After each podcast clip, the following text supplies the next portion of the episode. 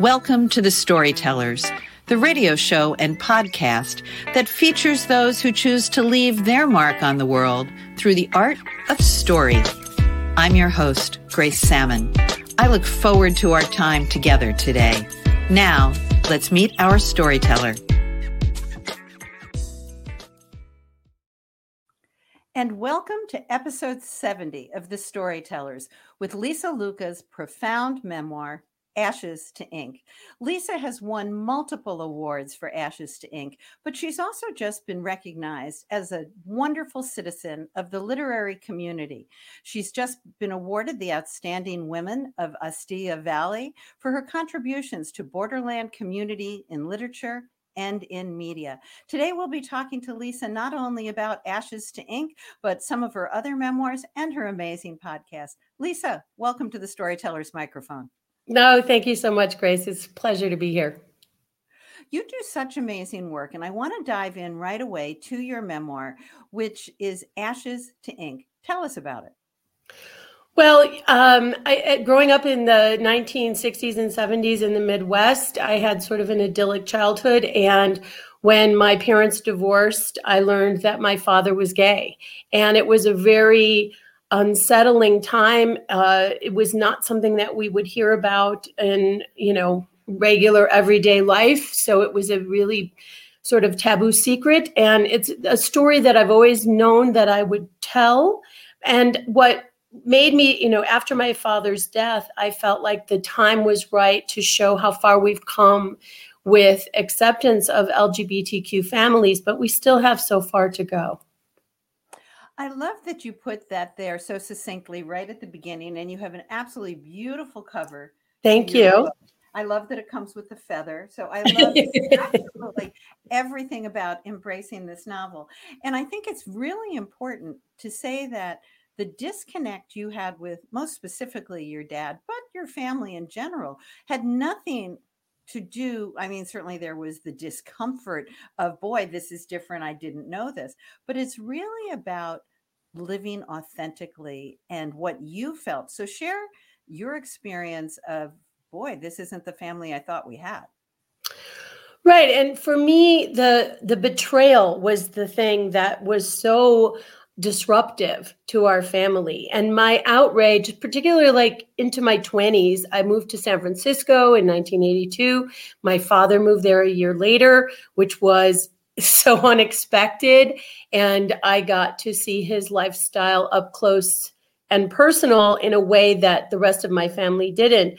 And what I realized was just how compromised my mother's sexuality was going into marriage at 19. And I felt like we we were four different people that my sister's also gay. So all along in my life, we were not your usual regular family at the, you know, Thanksgiving table, you know. Um, and yet my parents stayed best friends. And and so what I really learned through their relationship is the power of friendship is the foundation for a really strong partnership. Even though they didn't stay married, they stayed close for all those years. So what I realized was that my father living an authentic life, being who he truly was, my mother accepting him uh, allowed me to be more open-minded as as a young girl and into my adulthood it became sort of where i've landed in my quest for living true to who i am and helping others do the same because you do not only write, which you do beautifully, you're also a life coach. Thank you. Yes, yes, I am. So Live true coaching. so let's talk about that journey because I think a lot of that sometimes is so much about our own personal growth, isn't it?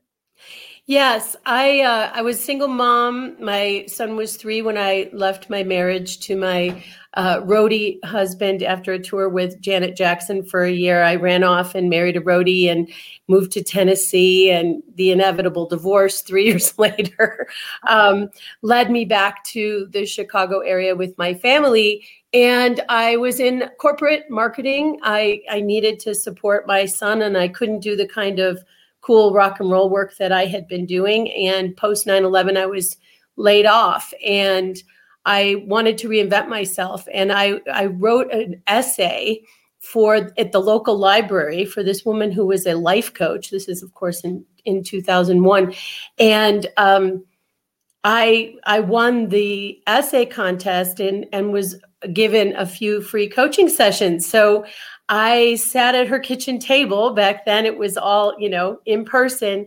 And after three sessions, I said, I want your job. I want to help people find out who they are, what they want in their lives, and and make a plan to achieve that. So I went back to school and became a coach. I love, as you anybody who listens to the storytellers knows that I love these stories of reinvention and always being open to that reinvention because that's part of the key, isn't it?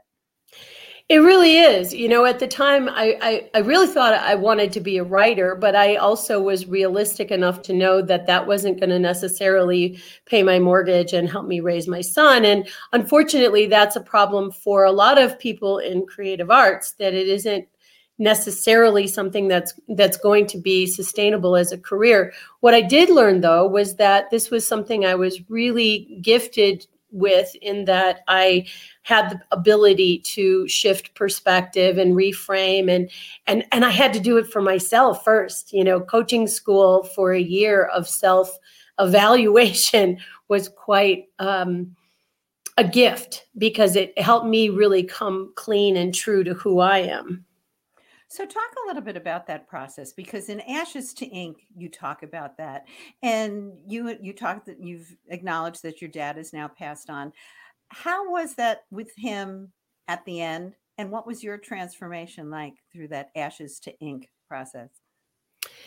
Well, you know, what I realized throughout my life as I got older and more involved in the psychology world because of becoming a life coach, that my father and I, our problems really stemmed from his narcissism, and that that, in fact, colored everything. And once I realized as he was getting older and more frail, and I really wanted our last years to be closer, that if I allowed him to be who he was and stopped fighting against his need to be right, I just decided that would be a better way. So we had a lovely last few years uh, in his life, and he was very proud of me as a writer. He was um, that was that was one of the things that that connected us you know when i did websites and things you know he'd want to go over it with a red pen and and, and it made me happy to bring him into my world in that way.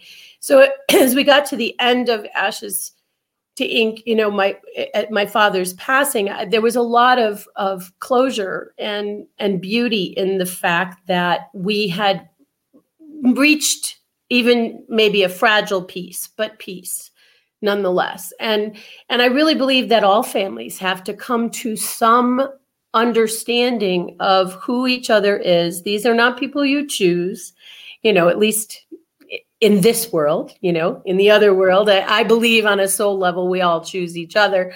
And so I came to that conclusion that, you know, if I could accept my family for who they are and all of our differences, that it would be a lot easier to to love them and then feel them accept me because I was the one fighting against all the norms. I, I wanted an extraordinary life.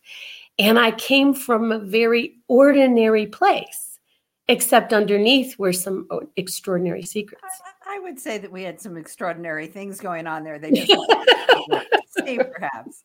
Right. Especially in this ozzie and harriet for those people who are way younger than me they won't get that reference but that sort of perfect world right where you know the white picket fences are there and the dad comes home for dinner and everybody's happy and you know on the surface you had that and underneath there and in in fact that was extraordinary right? Just to have that leave it to beaver world in some ways was extraordinary but then you have this complexity is something um, extraordinary as well.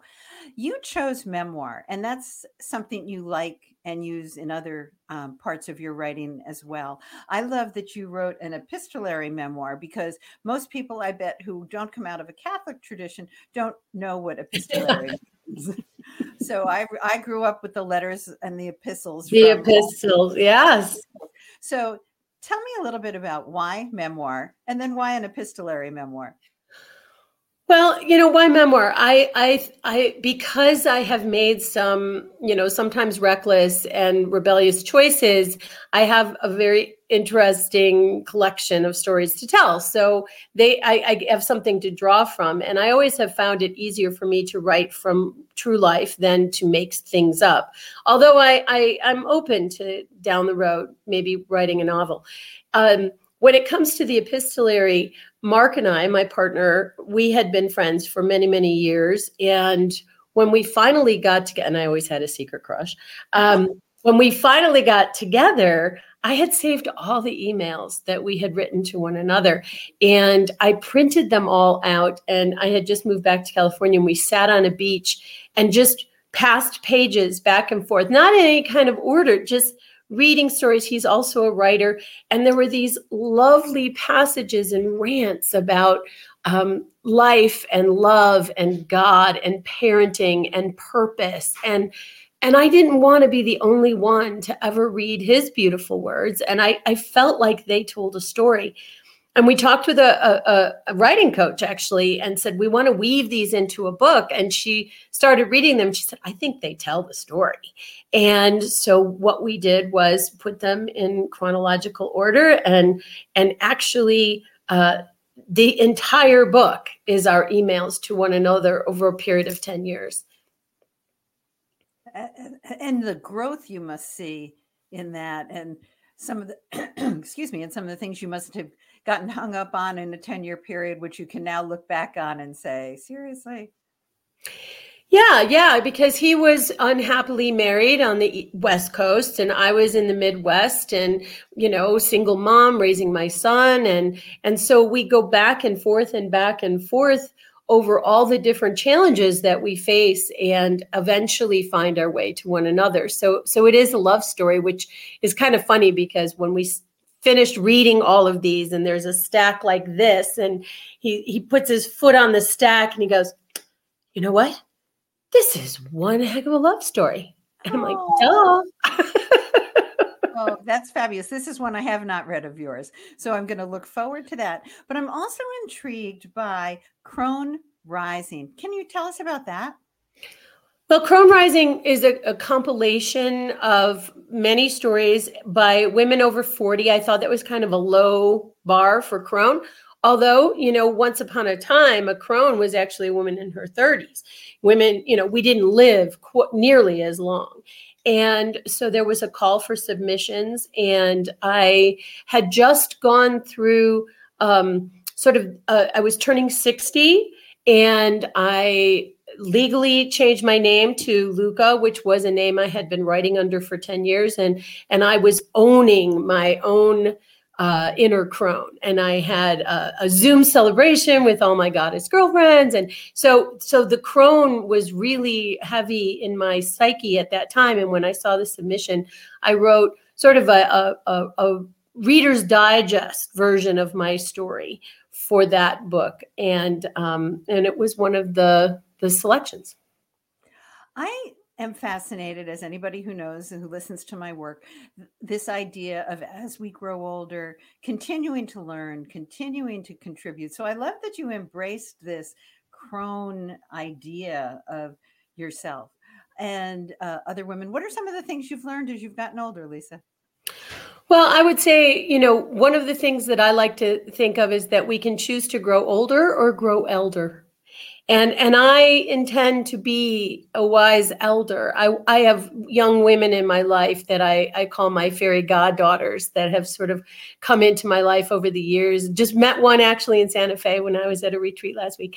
And and really trying to let women know what i've learned and help them on their journey. Because i, I feel like it's it's a real privilege to to grow older. A lot of people don't make it further in their lives than than a young age. And so i honor that by not um, resisting aging and by embracing every new year as a new possibility. My birthday's next week so i'm excited to get another year older. I, I don't think that i think we as a culture have have conditioned women to believe that aging is is a bad thing and that we need to hide it and we have to try to be younger and and I think we need more voices who talk about the beauty of aging and how we can be a support to younger women as they go through their lives.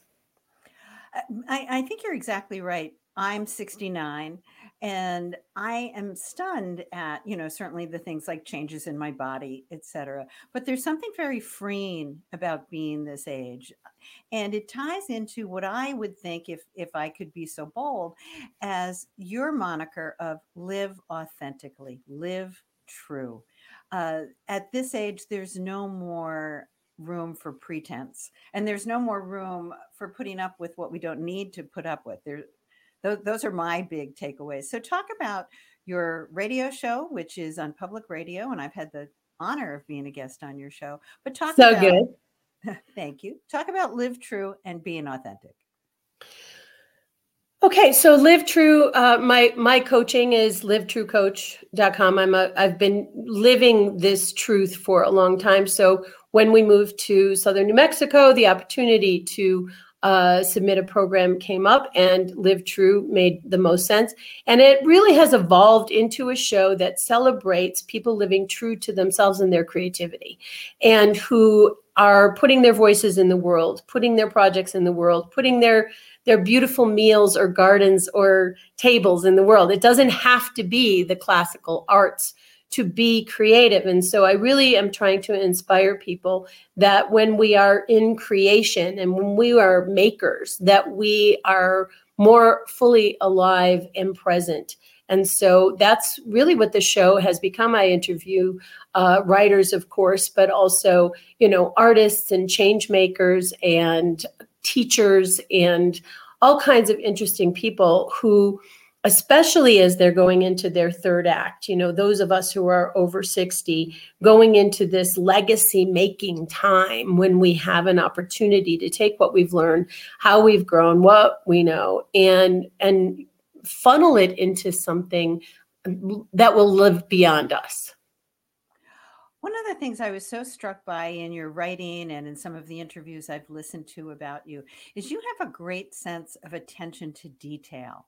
And it had to do with things as simple as, you know, it's not just writing or painting, it's also putting a great meal on the table, or it is putting a garden together. It doesn't even have to be beautiful, but that's how you're expressing your true self. One of the things I was struck by in going back to Ashes to Ink was just what I thought was such a poignant little aside, which maybe others wouldn't get. But you talked about what it was like when your dad had moved out of the house and you noticed his toothbrush was missing for the first time. Yeah, I mean, I think that life is, you know, God is in the details, people say, you know, I, I really believe that life is in the details. And I think it's what what we all are most connected by are those everyday things. And and we get used to them. And when they're out of place or out of whack, that's when we can be alerted to change or uh, make some adjustment. And and it it usually will be positive eventually. You know, a lot of times that the pain is really hard to go through. As a little girl, I didn't really understand you know what that meant because every single day for 10 years of my life dad's toothbrush was in the same place so I, I, think it's important that when we see these little shifts that we we are inquisitive and curious. You know curiosity i think is what keeps us young at heart more than anything else.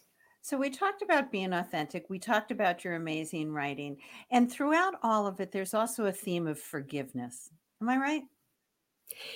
Yeah, yeah. I mean, I think more than anything, we have to forgive ourselves. You know, we are all flawed humans, and you know certainly there is a forgiveness of my father but i'm really clear that that even though he doesn't maybe even quite accept my apology i didn't really do it for him. I did it for me. I think we unburden ourselves when we forgive because holding hostility against another person doesn't really hurt them. It hurts us. So forgiveness can be a beautiful release of anger and pain and fear and it doesn't excuse neglect or or abuse it certainly doesn't but it it does make us better humans and and allow us to be free when we can let go of that anger. Free and authentic. Yes. Lisa, it has been such a pleasure having you. At, right as we wrap up, tell me something quirky about yourself that people might not find out about you on your website or somewhere else. Um, I'm a high school dropout. um, and and and I say that because I think there are times that I've had that little imposter thing because I didn't go to college and and I I can feel really out of sorts around that sometimes. But I think it's important to to to you know it's it's an unknown fact that I don't publicize, but it also says that we can learn in a lot of different ways than school, and and that I've made a point of that through books learn and succeed and share amazing words. And Lisa Luca, thank you for being a guest on the Storytellers. Oh, thank you, Grace, so much. This has been a copyrighted episode of The Storytellers by Grace Sammon and Authors on the Air Global Radio Network. Thanks for being with us. That concludes this episode of The Storytellers. I'm so glad you could be part of the story today. I hope you share the stories, tell your own and come back for another episode because when our stories are told, everything changes. I'm Grace Sammon.